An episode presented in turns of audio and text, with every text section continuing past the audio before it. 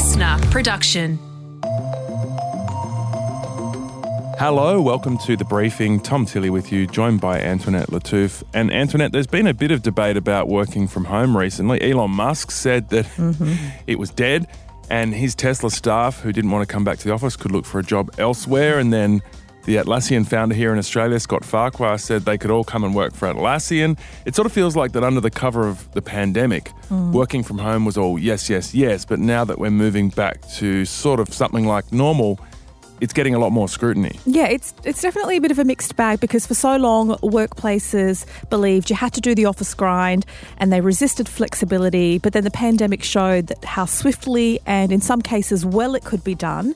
And but some have now told their staff they literally never have to come back to the office. big corporates are saying, hey, you only have to come into the office four days a year or eight days a year. And that can be any of our offices in the world. So you could get that beach house in Costa Rica and, you know, live that lifestyle you've always been dreaming and then just pop up to San Francisco a few times a year to go in and see your colleagues. But Tom, it's really not all beaches and sunshine because there are things that get compromised when everything's remote. And we're going to find out which groups of people are less likely to get ahead and thrive. All right, that is our briefing, really kicking the tyres on working from home today. First, let's find out what else is going on in the world. It is Wednesday, June 29. Jeffrey Epstein's former partner, Ghislaine Maxwell, has been sentenced to 20 years in prison for sex trafficking. Now, this comes six months after a jury found the 60 year old guilty of luring teenage girls into Epstein's orbit for him to abuse. Prosecutors have said that Maxwell was a calculating, sophisticated, and dangerous criminal who preyed on vulnerable young girls and groomed them for sexual abuse. They also said she acted as an organiser and leader of a massive operation that spanned many years. And Jeffrey Epstein was a convicted sex offender who was arrested in July 2019 on sex trafficking counts. He killed himself in a New York City federal jail while waiting for trial. Yeah, so this is pretty big news. It's a mm. pretty solid sentence, 20 years. And my sense is that this sentence could bring this whole saga to a bit of a close. There was a lot of speculation that this Maxwell trial would drag in some other high profile names like Prince Andrew and some of the other high profile associates of Maxwell and Epstein like Bill Gates or Bill Clinton. But it doesn't seem to have done that. Prince Andrew settled his civil case. Mm. Maxwell's now in jail for a long time. Epstein's dead. So that might be it for now, unless more startling evidence emerges about other people in Epstein's orbit. That's right. There are no other ongoing trials or criminal investigations. It's hard to know what the police are currently working on, but you're right. For now, it seems like that case has come to a bit of a close. And the Prime Minister says a trade agreement with Europe is on the cards now that we're no longer a climate change outlier. where the perception by Europe and indeed by the world uh, that Australia was a handbrake on global action on climate change was clearly hindering our capacity to enter into economic relationships with our European friends. Anthony Albanese has met with his Spanish counterpart ahead of NATO talks and has promised to push a free trade deal in all of his meetings with European leaders. including, I imagine, his meeting with uh, Emmanuel Macron in France, which he's going to um, after the NATO meeting in Spain. Of course, after that botched submarine deal, France blocked the free trade negotiations between the EU and Australia. So, if he can smooth that out, get France to support the free trade deal, it will be good news for Australian exporters who are doing it tough because of the bans in China, mm-hmm. but they also seem to be loosening up as well. So, yeah, it seems to be pretty good work from Anthony Albanese opening up these trade relationships. Yeah, absolutely. Making some ground and pretty swiftly, but of course, more work to go on the climate change front. And Anthony Albanese is also looking to reopen Australia's embassy in the Ukraine capital of Kiev in a sign of solidarity. So, this follows Russian missile attacks on Kiev and a deadly hit on the central Ukrainian city of Kremenchuk that killed at least 18 civilians in a shopping mall. The attack has sparked widespread condemnation, including from PM Anthony Albanese. This is a civilian target. This reinforces the atrocities being committed in this illegal war of aggression by Russia. Yeah, it's interesting timing for Anthony Albanese to go to Europe, and there's been speculation of whether or not he'd go and visit Zelensky um, in Kiev, um, but there's been some bombing on those central Ukrainian cities, as we just mentioned. Uh, meanwhile, in Britain, the head of the armed forces, General Sir Patrick Sanders has made a landmark speech warning that the West must be prepared to contain Russia. This is our 1937 moment. We're not at war, but we must act rapidly so that we aren't drawn into one through a failure to contain territorial expansion. Yeah, so Tom, that 1937 is a reference to Western Europe's failure to confront Nazi Germany ahead of the outbreak of World War II. And a pretty interesting fact that Australia is the largest non NATO contributor to the Ukrainian military effort. And in the US, three more people have died in hospital in one of the deadliest cases of people smuggling bringing the total death toll of this incident in Texas to 50. So, a tractor trailer was discovered in San Antonio, Texas, filled with bodies on Monday evening local time. Now, 12 adults and four children were taken to hospital, three passing away earlier today. When they were brought in, they were hot to touch and suffering from heat exhaustion and heat stroke. I would urge you all to think compassionately and pray for the deceased, the ailing, the families, and we hope that those responsible for putting these people in such humane conditions are prosecuted to the fullest extent of the law. That's the mayor of San Antonio, Ron Nirenberg, and temperatures around that part of America have been hitting 37 mm. degrees. So that is just a horrific tragedy. Scotland will have another independence vote next year. I want the process set in train today to lead to a lawful constitutional referendum and for that to take place on the 19th of October 2023. That's First Minister Nicola Sturgeon. So, Scotland last held a referendum to separate from the UK in 2014, so not that long ago. Mm. Um, in that case, 55% of Scots said no, and that was with a record voter turnout of almost 85%. But it's back on the agenda because at the recent election in 2021, last year, Nicola Sturgeon and her Scottish National Party made it a signature policy to have another vote. Mm. And so the big change since the last one, Tom, is obviously Brexit, and the majority of Scots voted to remain in the EU. All right, that is it for our headlines. And if you're relatively new to the briefing, uh, maybe you're one of our new Spotify listeners, Thank you so much for joining us, and we'd love you to subscribe. And if you really like listening to the briefing, tell your friends about it. We'd love to keep you as a listener. Get in touch via our Instagram, drop us a DM if there's something you want us to cover. We're always checking them, looking for ideas. So thank you for that. Antoinette, you're about to carry on with a deep dive on working from home.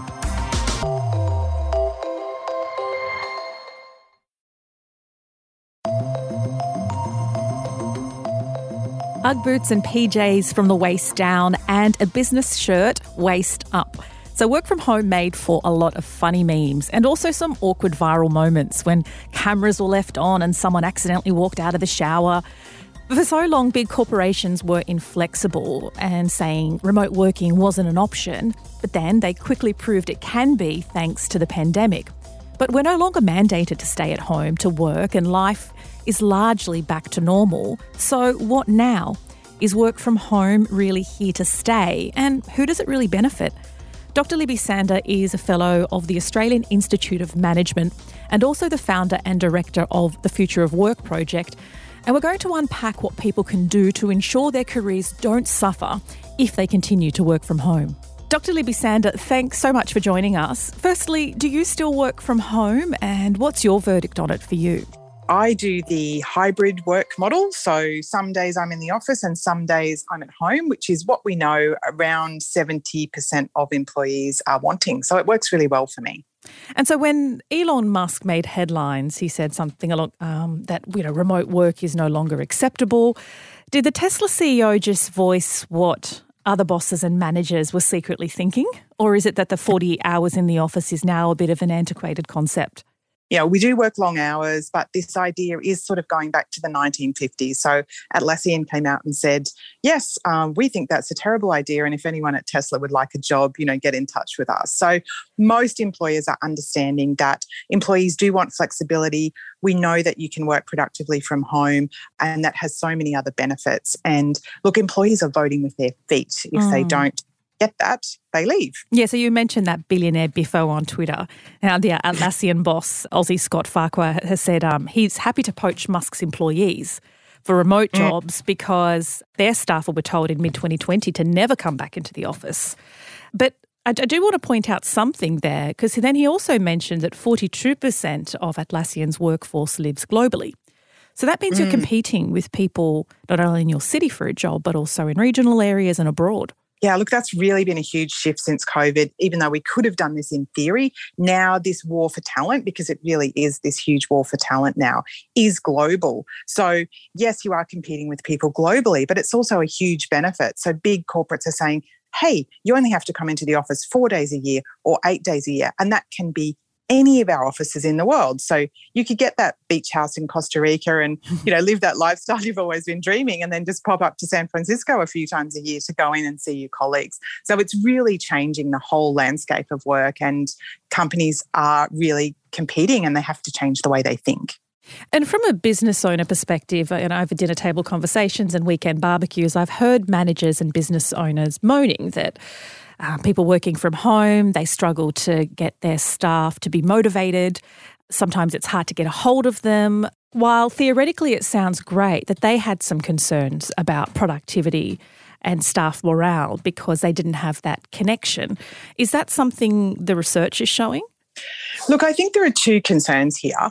And what we need to remember is that things weren't this utopia when everyone was working in the office. And mm. I think mm. it's very, it's like childbirth. It's really easy to forget this that engagement has been, you know, only a third of employees globally have been engaged for decades. Productivity has been declining for decades. Mm.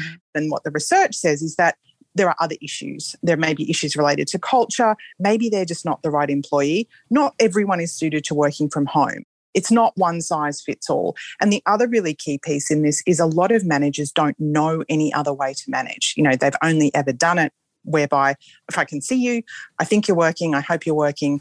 And so they need a lot of support and a shift in mindset to do this. Mm. But there mm. are things that do benefit from face to face interaction in the office around collaboration, you know, learning, networking, and mm. things like that but we don't need to do it every single day.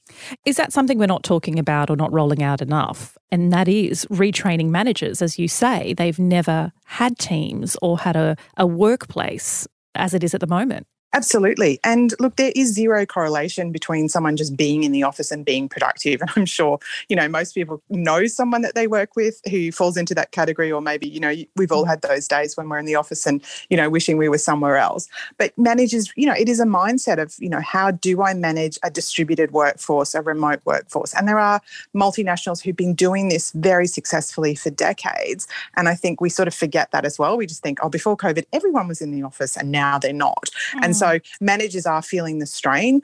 They've had a workload that might have increased a lot and they've sort of got a whole new aspect to their job now. And so we definitely do need to provide them with a lot more support and more training. And women um, have been found in some ways to be worse off despite flexibility and working from home, helping with things like care and no longer having to commute. But in, in some ways, it can be worse off for, for women because women already struggle to get into leadership roles and pay rises. We know that. There are some systemic issues. And mm. what could having them less visible and physical in the office do for you know, future career trajectories? Mm, yeah, this is a real challenge. As we've seen, you know, women might have been working from home, schooling kids from home, still doing all of the other things that have to be done at home. And this is an issue that top companies are addressing that visibility, just being in the office and, mm. if we like, sort of sucking up to the boss, mm-hmm. means that you're the one that gets promoted when it's actually not necessarily related to performance.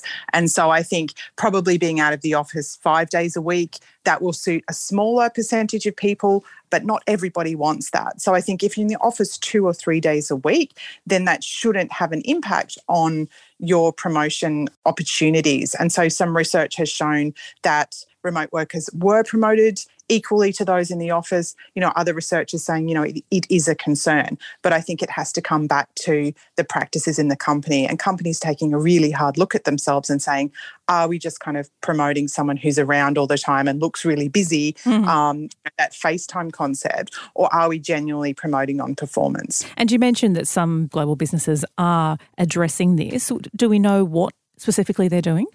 Well, some companies are doing things like, for example, not having meetings that are hybrid. So a hybrid meeting's terrible where you've got some people mm. in the room and some people online because the people online are going to be forgotten. Uh, you know, it's a totally different dynamic. So they're saying, well, look, if everyone can't be in the meeting face to face, then we'll have the meeting entirely online the next step to that is obviously culture, it's training, it's performance management. It's really having these conversations to say, what are we celebrating here? What are we rewarding in our organization? What types of things do we value? And it shouldn't just be about the person working the longest hours who's hanging around the most is the one that gets promoted. And so, what should employers consider to get the most out of staff with a hybrid model? Because this is a challenge uh, on both ends. Absolutely. And I think it comes back to the particular dynamics of that team. So, having really clear conversations with what is the function of this team? Do we have to do most of our work in real time? So, what we call synchronous. So, everyone's kind of doing things together so that they are contactable mm. because some of our work does require that. But then there's a good percentage of work also that we call asynchronous. where you don't have to be doing it at the same time. But unless we have conversations around that, you know, as a team with the manager, so that people are all on the same page to say, okay, well, these are the mm-hmm. times when we do need to be contactable. As you were saying, you know, if you can't find someone and you really need something done, but that's not a problem exclusive to remote work. That happens in the office as well. you know, having those clear conversations, working out what are the tasks, what is this dynamic of this team, really keeping those communication lines clear. And if performance issues do come up, addressing them early as we would with people face to face in the office. But that often doesn't happen enough either. And for employees, one of the concerns I routinely hear is, oh, I'm just constantly working. I log on before breakfast, mm. I log on again after dinner. Um, do mm. you have any pointers how to manage that flexibility without it feeling like you're working round the clock? Yeah, I think employees felt when we started working from home, we had to do longer hours because we were very nervous to be seen to be working or that what's going to happen. And so some companies, again, are taking really proactive steps around this, saying, please don't send emails after these hours, or you're not expected to respond after these hours. And well-being we know is an enormous issue mental health in the workplace mm. is a mm. huge issue so the company really needs to take you know a step to put things in place because if we just have this rampant culture of like please respond at any time.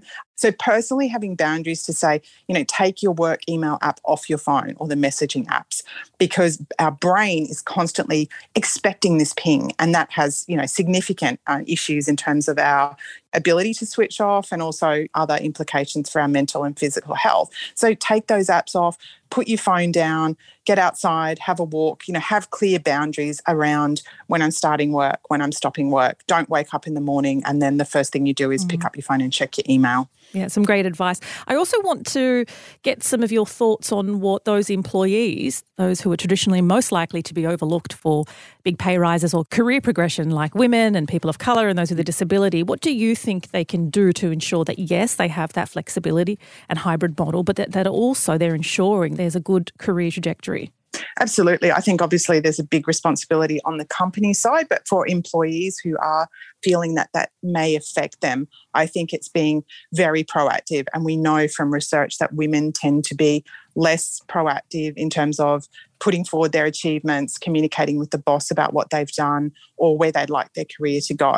And so I think opening those communication channels and saying, look, I've achieved this, this is what I've done, keeping them regularly updated, asking for feedback, having conversations about this is where I would like to be going, this is where I see myself developing, you know, what do you see? And opening those lines of communication because sometimes we can think, oh, people will notice that we're doing a good job. So I'm sure my manager or others are noticing. And we know that that isn't necessarily true. And people who speak the loudest sometimes are the ones who, as we know, get the most attention. And so I think you do have to be an advocate for yourself and really talk about the things you're achieving and where you want to go and, and not be embarrassed about doing that.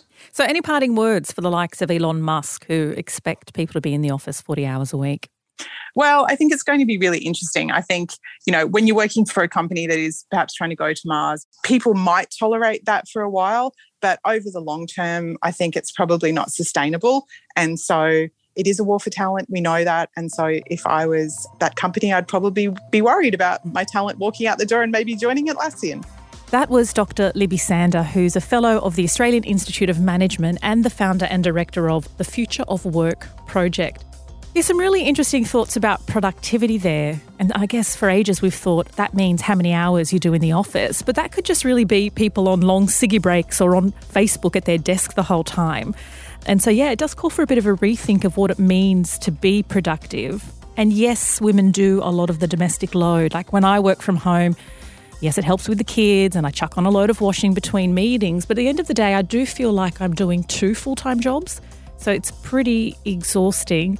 But one of the main things I guess I took away from that is that managers really need support. So much of the discussion has been about employees. And yes, we've been told again and again it's a employees market at the moment, but real change happens when managers are on board and feel empowered to navigate these uncharted waters. Tomorrow on the briefing, you've heard a lot about the overturning of Roe versus Wade in the US. So in this episode, we're going to find out who Jane Roe actually was and the incredible story of her life and the confession that she made on her deathbed.